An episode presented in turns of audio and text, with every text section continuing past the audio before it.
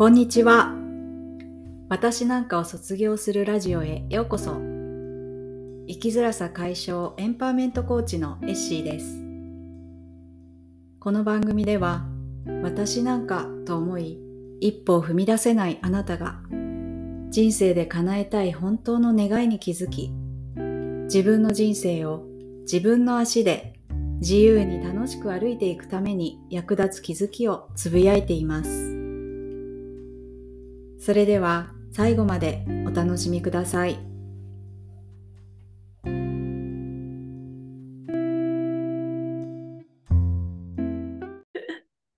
はい。はい。こんにちは。石井です。はい。えー今日はポジティブ心理学学び仲間で、えー秋田在住の今陽子さんにインタビューをさせていただきます。インタビューエピソードは初めてです。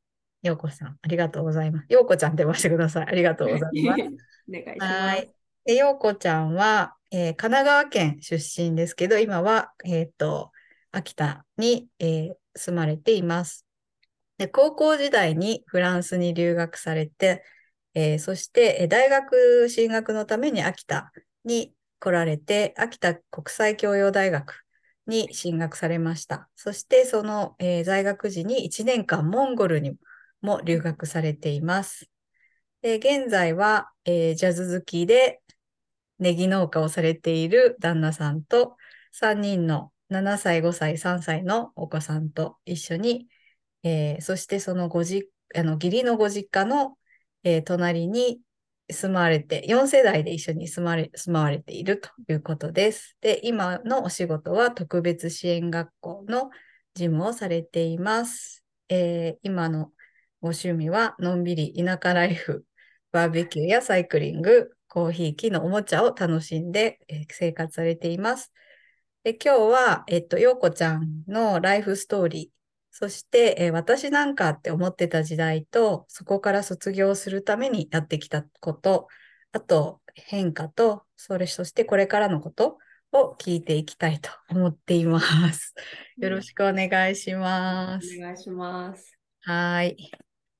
じゃあ、あの、私から今、ご紹介はしましたけど、ぜひ、ようこちゃんからも何か自己紹介簡単にお願いしていいですか？お全部言っちゃったかな 全部言っちゃいました。えっと、ポジティブ心理学もどのくらい学んでるかは喋った方がいいですね。あ、そうだね。う。うんんじゃあ、それもぜひ。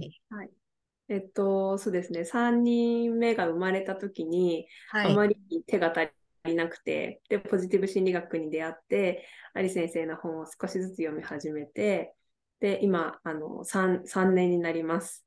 本当にちょっとずつ学んできたんですけど、うんうんうん。やっとやっと、あの、抜け出せてるかなっていう感じがあります。うん。はい、ありがとうございます。何かから抜け出そう、抜け出してきてるっていうことですね。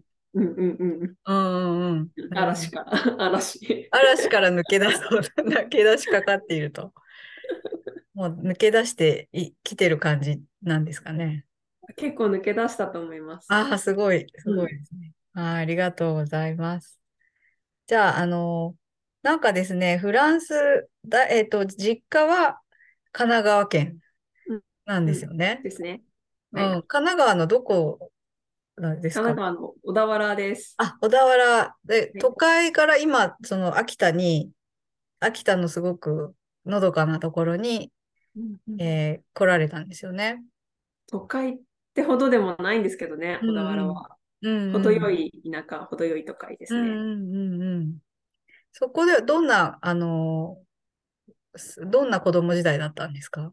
陽子ちゃん。その時代か。うん。結構あの生き物を山とか畑とかあったので、うんうん。生き物で遊んだり、蝶々、生き物で遊んだり。春は蝶々取って、夏はセミ取って、秋うんは桃取って、みたいな生活をあ、してましたそうなんですね。うん。あ、じゃあ結構実家でも田舎生活は満喫してたんだ。見ました。う。うん。そうなんですね。はい。で、高校は、その、小田原にいる時の高校はい。高校時代も小田原にいて、そこから原にいましたね。フランスになぜ留学したんですか？あ、そっか。そこうん。は、うん。高校、あ、中学の時に、うん。高校1年生でフランスに1ヶ月だけ、あ、高校1年生でフランスに1ヶ月だけ、あの、母の友達の実家に行く機会があって、うーん。その時に母の友達の子供がまだ小学生だったんですけど、うんうんうん。ニックスのハーフの男の子と女の子で。うんで、その2人を連れて、一番フランス語のわからない自分が高校生で、3人でフランスに行くっていう、えー、その小さい子二人と？はい、えー、すごい。そんなことがあって、で、ね1ヶ月、その小学生を通訳頼りに生きて帰ってきたっていう経験があって、それがうなんうん、悔しかったんですよね。あの、話がわからなくて。ああ。そんで帰ってきたら、フランス人の留学生がうちの高校にたまたま留学に来てたんですよ。えー、すごい。運命じゃないですか。うん、そうだね。それで、あ私、フランス、その留学の制度、ロータリークラブの留学の制度で来てたので、逆も行けるっていうのを知って、そこで。それで部活が終わった3年生の夏からフランスに行くっていうのを目標にして勉強してました。えー、そうだったんですね。はい。えーで、フランスの、えっと、現地の高校に行ってたんですか？現地の高校に1年間通いまし1た。すごい、結構、だって高校3年生って思春期真っ只中で、全く違うこう言葉とか文化の中に入るで、あと全くこうち知らないその人たちの輪の中に入っていくって、うんどんな感じでした？うーん、なんか最初は本当に言葉が何もわからなかったんですけど、うん。2週間でホストファミリーのママが、うん。2週間でもう英語は使わないからねって 宣言しちゃって、だからもうフランス語を使うしかない状況に追い込まれてしまったので、割と、うん、なんとかフランス語で生きていきました。あ、じゃあ最初はあホストファミリーの方々は英語でコミュニケーション取ってたけど、あの、すごいなまったフランス人の英語で、そうなん Are you angry? とかって言われて、アングリか、アングリか。そんな感じでコミュニケーションと。そうか、H の発音ないんだよね、フランスってはね。い、はい。逆に怖い。怒られてるのかみたいな感じです。あ、そう。え、でも学校の勉強とかはどうだったんですか？フランス語の高校の勉強。学校の勉強は、うん。あのー数学私すごい苦手だったんですけど、うん最初フランス行ったら、なんかうん中学の数学やってて、あ、こあれならできるって思って、うん。20点満点なんですよね、フランスは。うん。20点満点中18点ぐらい取れて、うん。なんかできるかもしれないんで。で 算数、だから数学と体育だけは結構良かったです。あとはもうちんぷんかんぷんで、フランス語でスペイン語とか授業されても。はてみたいな。フランス語の哲学の授業とかも、はて。えー、哲学の授業、フランス語ってすごいレベル高いですね。全然わかんなかったです。すごい。へえ、それで1年間そこで過ごして、帰る頃にはどんな感じだったんですか？帰る頃には、そうですね、結構あの日常生活大丈夫だし、うんと、あの現地の人とかにうん。も声かけられても、うん。あのフランス人っていろんな顔のフランス人いるので、うんうんうん。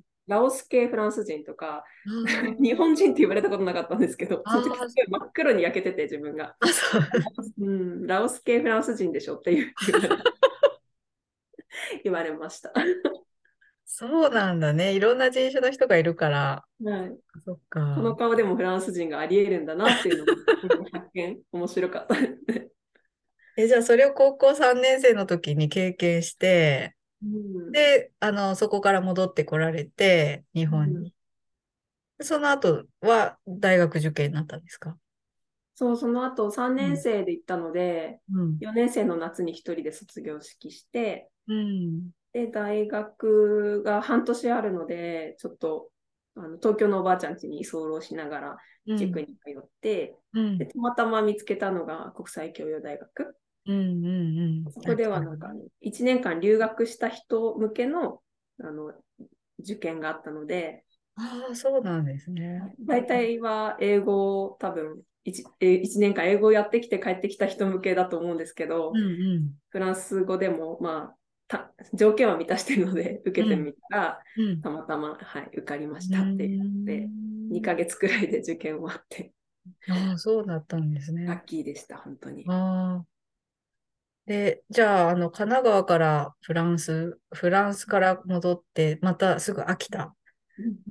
で、すごいね、環境がどんどん変わってますけど、その後、また新しいその環境の秋田の大学の時代の中で、今度はモンゴルに行かれるんですよね。なぜモンゴルだったんですか？これ聞きたかったね。なぜモンゴルうん。モンゴルか。あのー秋田に留学に来てたモンゴル人が、うん。すごくみんなインテリで、へえ。あのすごい優しい人たちばっかりだったんですね。うんであと、なんかこう、周りと比べられたくないっていう思いもあったから、うん。なんだろうな、こう、周りと違うことややろうみたいな。そうすれば、多分、多分自己肯定感がその時は条件付きだったんだと思うんですけど、うんうん条件付きにならないために、こう周りと比べられない道をどんどん行くみたいなのに、うまみを感じて生きてたんだと思います。うんうんうん。モンゴルも行きたい人いなかったから、うん。っていうのと、まあ、なんか、あなた顔モンゴル人みたいだよねみたいなことを言われることがあって。で、モンゴルに親近感があったのと、あとそうですね、モンゴル人が優しかったのと、うん。そうかな。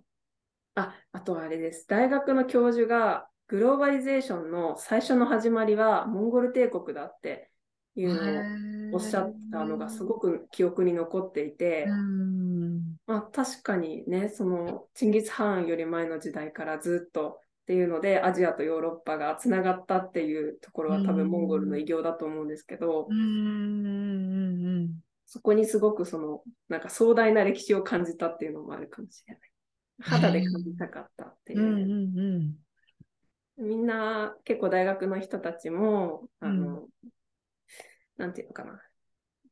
なんか勉強したいことがあって行く人と、ここの学校に行ったら就職に有利だからみたいな感じで行く人と、いろいろいたと思うんですけどう、んうんうん。私は今度フランスにもう一回行くか、モンゴルに行くかの二択しかなくて、うん。でフランス語を極めるっていうのも選択肢としてはあったんですけど、うん。なんかこう、モンゴル、全然真逆の世界に行ってみたかったっていうのが大きかった。へえなんか完全なる未知の世界にそうそうそう。足を踏み入れるっていう感じですよね。うん。うん。あと、モンゴル、あ、あれですね、フランスにいたときに、メキシコ人とか、あの、スペイン語圏の人たちうんうん。がフランス語が話せるようになるのすごく早くて、羨ましかったんですよ。うん。それってやっぱり、あの、言語が似てるし、語源が、文文法とかも語源とかもすごく似通ってるのがあるから、じゃあ日本人として一番近い、あの、言語を学んでみたいっていうのもちょっとあって、へえモンゴル語も結構、あの、述語が最後に来る。デスマスが最後に来るそうなん。だ。韓国とか一緒なんですけど。へえ、あ、そうだね。それ知らなかったです。韓国語はそうだっていうのは、私は韓国語を勉強したことがあったのでう、ん似てるなと思ったんですけど、モンゴル語もそうなんですね。うん、そうなんです。だからちょっと自分の頭の通りに出てくる、言葉が出てくるっていうのもうん。面白いなと思って。うんうん。全然違いますよね。フランス語まうんた英語も違うし。えで、実際、モンゴル行ってみて、モンゴル1年間行ってたんですか？1年間です。まうんあ実際にいたのは8ヶ月なんですけど、うん。1年間いて半年ぐらい棒に振ってました。何してたんですか？挫折、挫折、大挫折。そうなんだ。何が起きたんですか？えーあのマイナス30度の世界に苦痛を感じて、お風呂も入れないし、なんかあのシャワーのノズル取れてるし、トイレの便座ないし、髪もないし、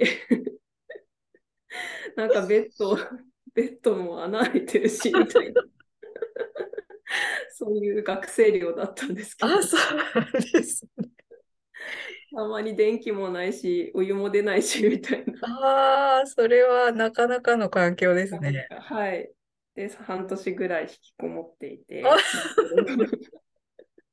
全然あの Wi-Fi を求めてさまようみたいな。ああ、そうだったんですね。え、はい。場所はウランバートル？ウランバートル。あ、ウランバートル、首都ですよね。首都です。首都でもそういう感じの場所だったんですね、大学の寮が。うん。うん当時は今はもっといいと思うんですけど、うんうんうんうん。朝起きたら工事のおじさんが部屋にいたりとか、えー、何それ。怖い。ありえないですよね。あなんーかあの学校のカリキュラムを噂で知るとか、なかなかかじゃらあす2ごい実は休みらしいよみたいなのを噂で知るみたいな。ああ、そうなんですね。それははい一人で、日本人は一人だったんですか？ようこちゃん。あ日本人何人かいました。うんあの別の学校からとか、うんあと半年前にうちの学校から行ったことか、うんうんでうん。日本人コミュニティとか、まあ、英語できる人はあの英語で情報を取ってきたりとか。なるほど。助け合って、助け合って。はい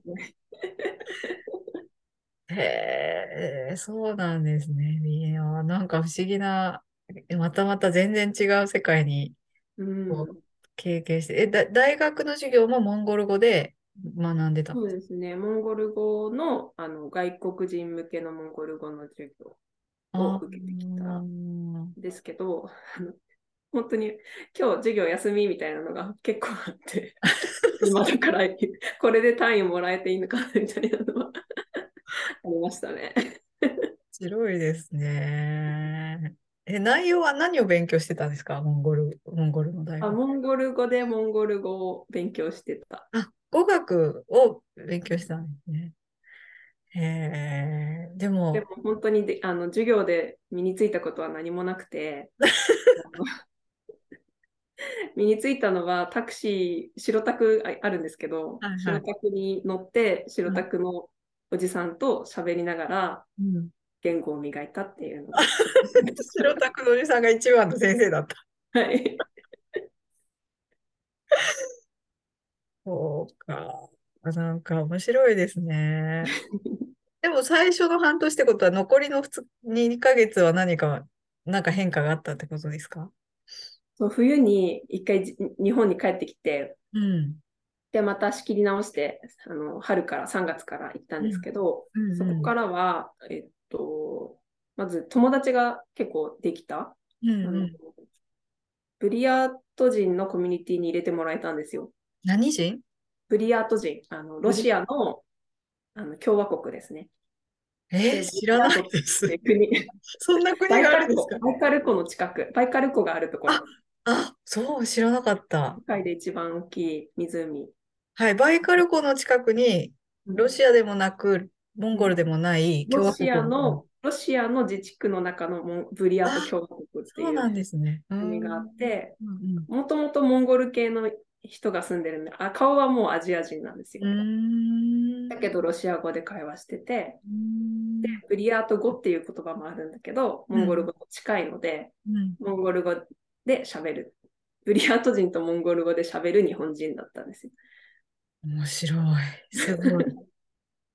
すごいいろんな、面白いですね。ブリヤート人。うん、本当に彼らと出会って、あの、なんかこう、世界を見せてもらったっうていうのが。大きかったですね。どんな風に交流してたんですか？あー一緒に旅行に行ったりとか、うんスクールトリップに、あの、部屋に混ぜてもらったりとか、うん。日本人コミュニティからちょっと出れたのが、うんそのブリヤート人との付き合い。うーん。えー、なんか一緒にお酒飲みに行ったりとかもする。お酒はね、あのウォッカをあの原酒で飲む だよね。あのあたりの 人たちは、やっぱりビールじゃなくてウォッカ。はい、ビールも飲みましたけどね、あの常温のビールで。うん。私、ロシア旅行した時にペットボトルでビール売っててびっくりしたんですよ。で、それをラッパ飲みしてる若者がいて、駅で。びっくりしました。しかもそれ 冷えてないの。そう、そう常温のペットボトルのビール。コーラ、コーラ的扱い。コーラもね、冷やした方が美味しいけど。そうそう。あと黒パンとでっかいソーセージですよね。ああ、そうそうそう。ああ、すごい面白いですね。うん、え、じゃあそこから戻ってきて、秋田教大学を卒業されたと。そういうはい、感じ。卒業しました。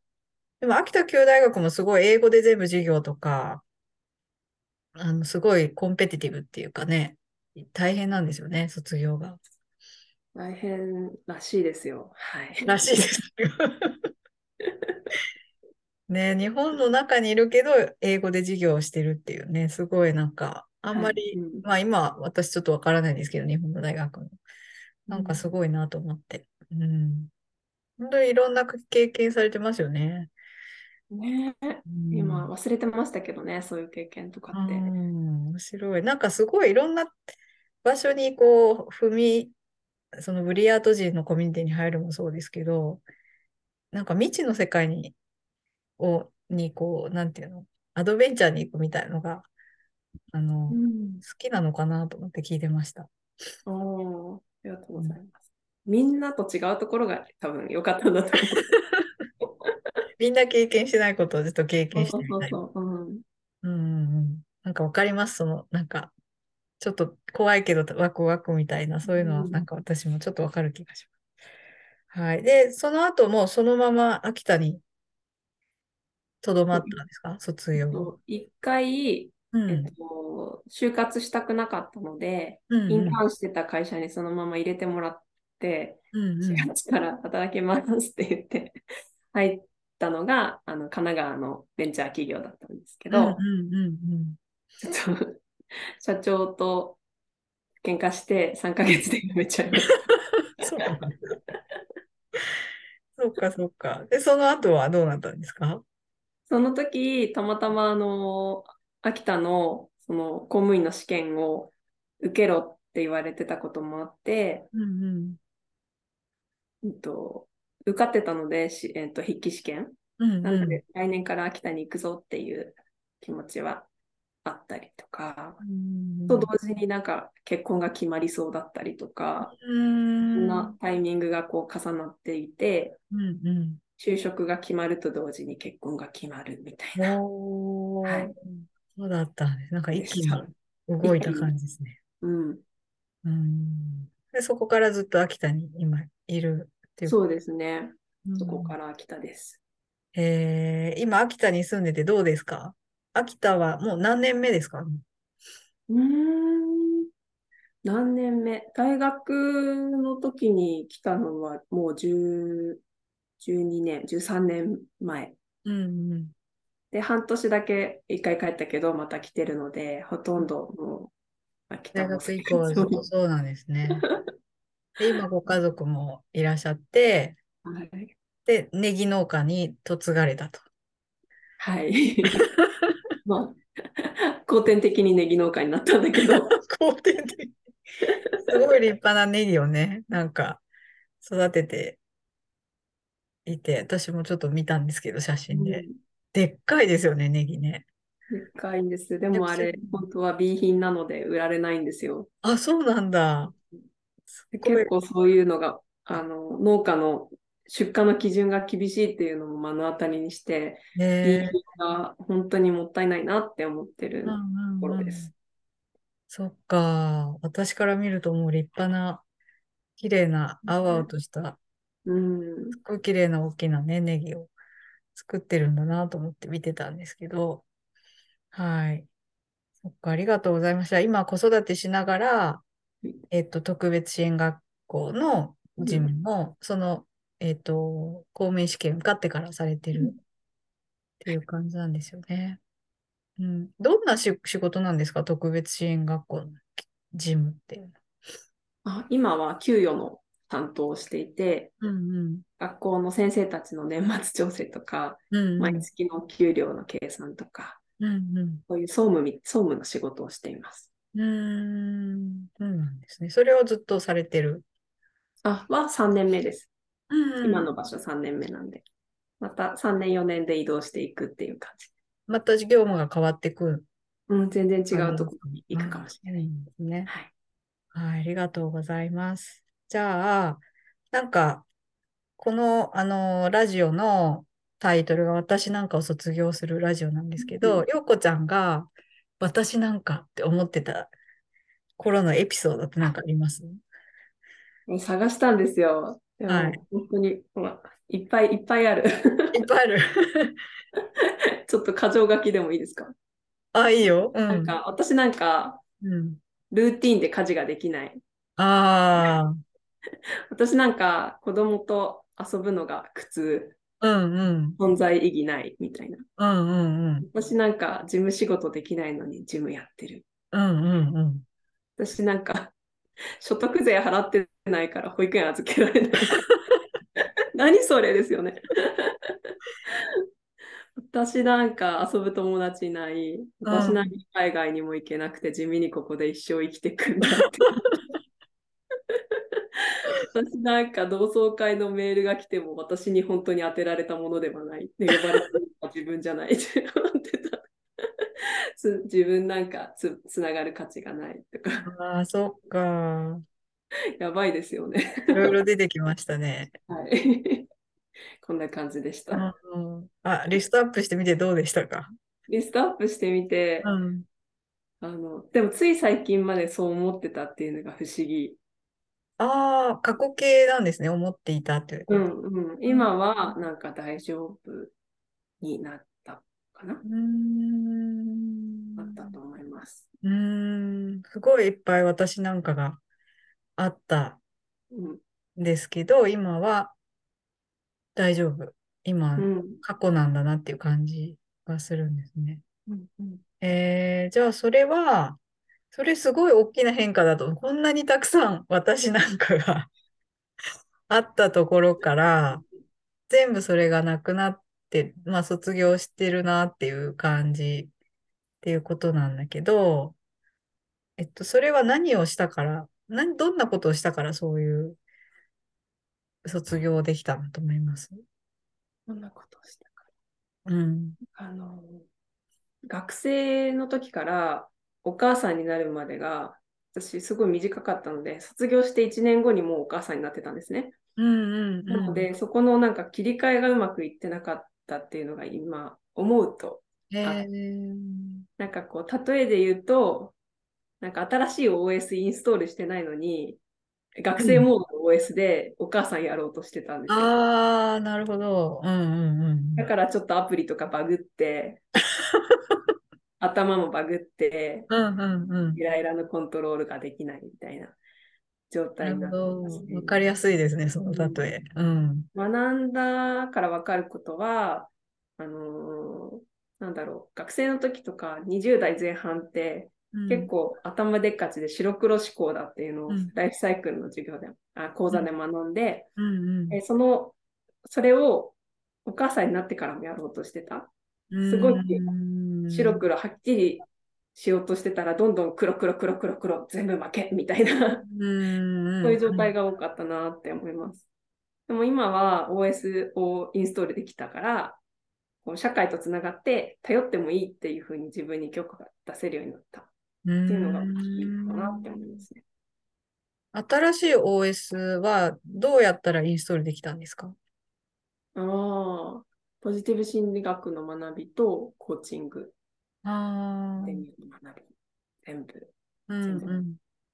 ポジティブ心理学の学びはどんなきっかけで、あの、学び始めたんですか？きっかけは、うん。あの、アリ先生の本を読んだことうんうん。松村あり先生ですね。松村私たちの先生ですね。うんうん。本を読んだんですけど、うん。読んでも、なんか、その時は、へできてるしって思って。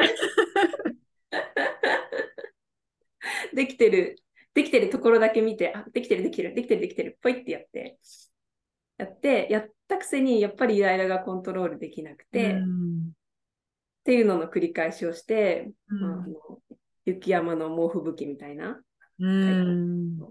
そういう状況で、よくなんか、今日一日終えられる自信がないって土曜日にそうなんだ思っね。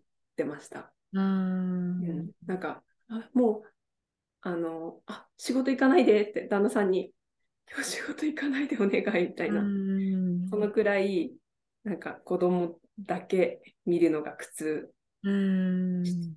その時はね。うん。じゃあ子育てで結構悩まれてたは吹雪を、あと心の中にもう吹雪があったっていう感じですか？そう、子供が喧嘩するのとかに対する自分の怒りのコントロールができうなかったりんあと、なんだろう。多分子供をコントロールしようとしていたから、うん。理想の子供像じゃない状況に陥った時に、うん例えば机の上に乗ったりとか、うんうんそういう時に許せなくなっちゃったりとか。っていうのをちょっとずつ学んでいったことを活かして、自分も許せるようになったし、子供に対する声かけもなんかこう変わっていったのがいいかな。なんか学んだことで一番なんかすごい役に立ったとか、あのーなんだろう、うん、っていうことあります？どんなことを学んで何をやったのが一番役に立ってた？一番良かったのは、ネガティブな感情を認めること。うーん。なんかその、ダメだっていう、思ってたから、全否定してたけど、自分自身を。だけど、ネガティブな感情を認められないと、ポジティブな感情も感じられないっていうのを学んで、目から鱗で、うん。で、あと心の脆さとか、そういうことも大事なんだよっていうのが分かってきた。で、その後に強みとか、うん。あのなんでしょうね。自分の強みもだし、相手の強みも違うっていうのも分かってきたから、うん。だんだんだんだん抜け出せていったと思います。なんかすっごいわかるっていうか、うん私も同じように子育てで悩んでて、ポジティブ心理学を学び始めて、もうまさに私も嵐の中にいて、子供を怒鳴ったりとか、自分を否定したりとかしてたんだけど、なんかその感情はマイナスの感情もプラスの感情もど両方感じないとか両方感じられなくなっちゃう。まマイナス感情を抑える。もうそれすごいわかるっていうか、マイナス感情を思いっきり感じた後にすごくなんか心がむき出しの状態を体験した時って辛かったり傷つきやすかったりするんだけどなんかその後に来る喜びとかものすごく大きかったりとかそういうことを感じるなっていうのも私も最近実感してた。なんかね、本当ネガティブな感情も感じられることが幸せなのかみたいなうん。ところになってきましたね。そうだよね。否定すると、否定すればするほど逆にこう、抵抗してきて、もっとそれが大きくなったりとか、すうんあの、そこから逆に逃れられなくなっちゃったりとかするけど、うんうんそこにあることを認めていくだけでなんか全然違ってくるし、そうそう、なんかそれがあるから喜びもあるんだっていう、なんかだから人生は豊かなんだなのかなとか、なんかそれ私も最近、最近感じるな。うん。ねっていうのをすごい、ようこちゃんの話から感じました。ねわかる。そう、よかったですね。その学んで、そこ、それがこう、腹落ちっていうか実感してるね。うん、すごいすごい。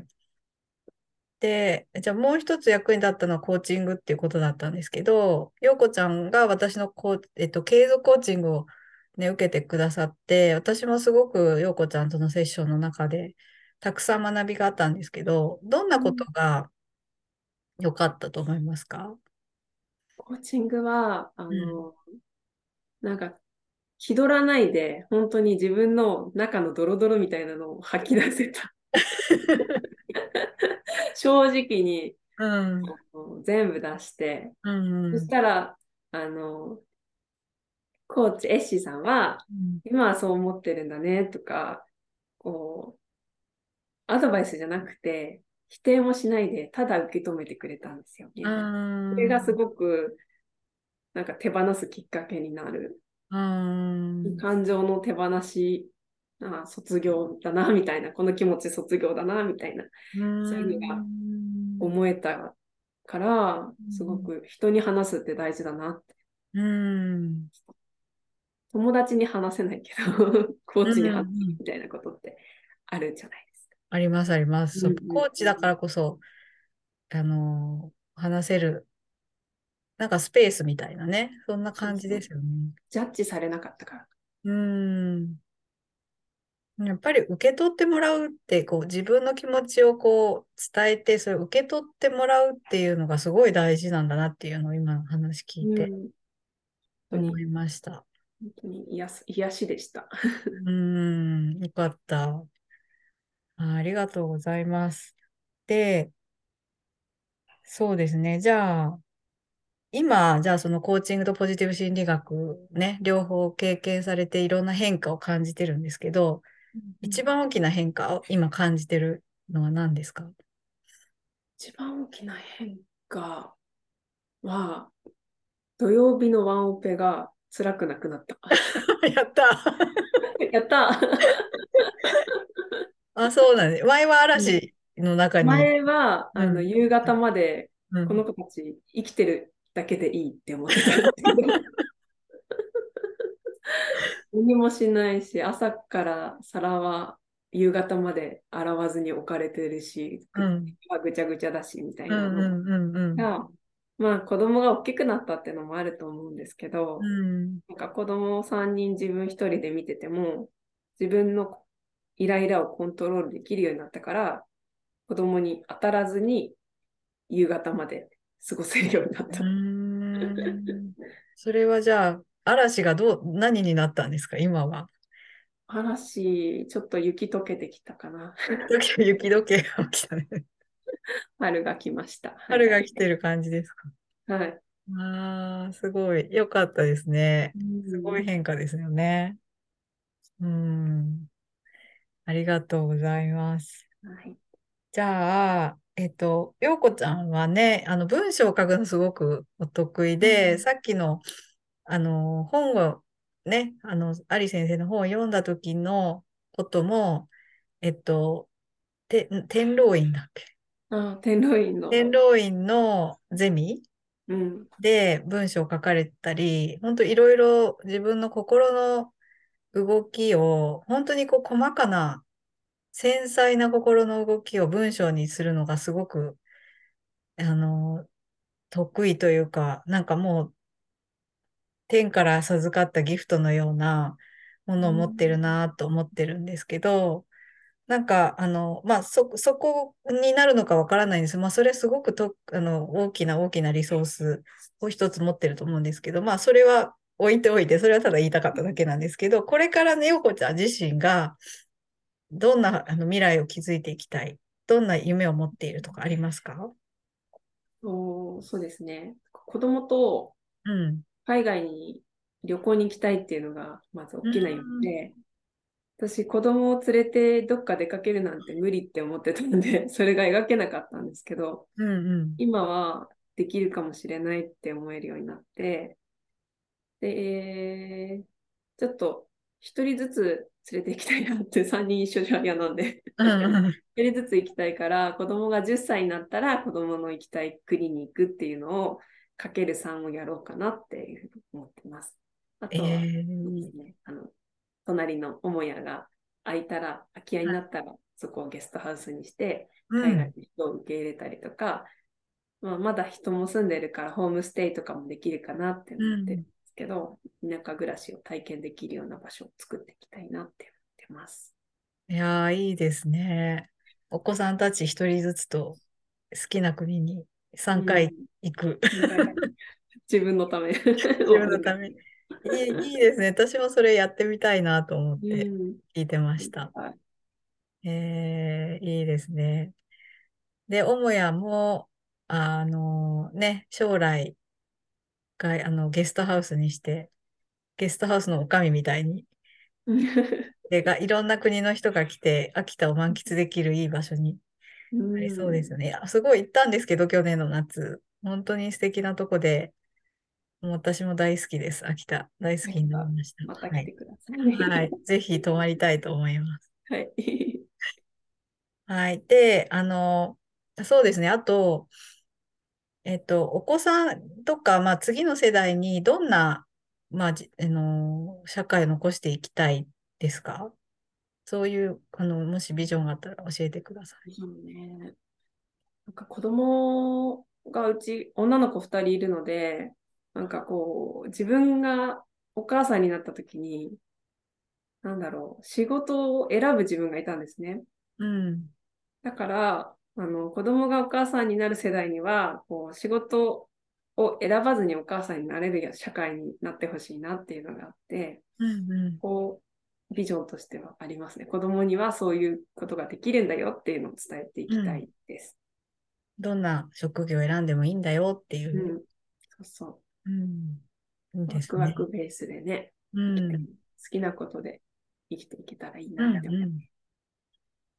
ありがとうございます。じゃあ最後なんですけど、今、あ私なんかってね、思って悩んでる方？で、私なんかって思うから一歩踏み出せないっていう方がいたとしたら、どんなアドバイスをしますか？うんと、私なんかって思うことは、それ自体は悪くないと思ってて、うん。なんかそれで迷っ、なんだろうな、守ってる何か感情があるはずなんですよね。だからそこを否定はしてほしくないんですけど、ただその自分の思考の癖に気づいて、でじ私なんかっていうのはあえて逆に口にしてみて、で、コーチングとかでそれをうん。共感してもらえたときに、うん。なんか手放せる瞬間が来るんじゃないかなって思うので、うん。あなたが悪いじゃなくて、OS が古いだけなんだよっていう。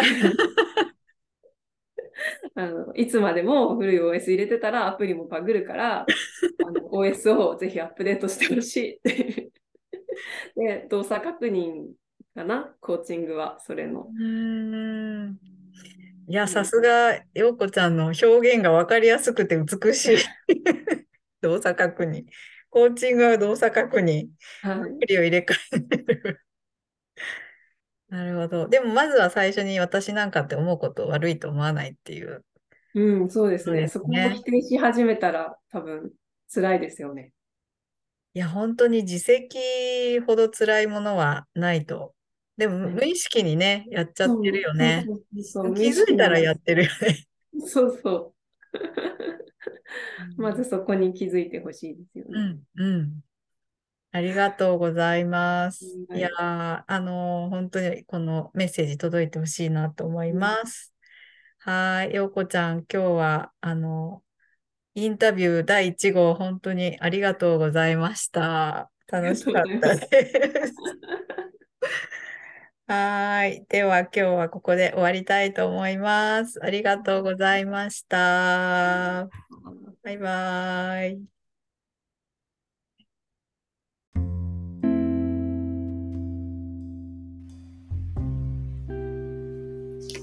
最後までお聞きいただきありがとうございました。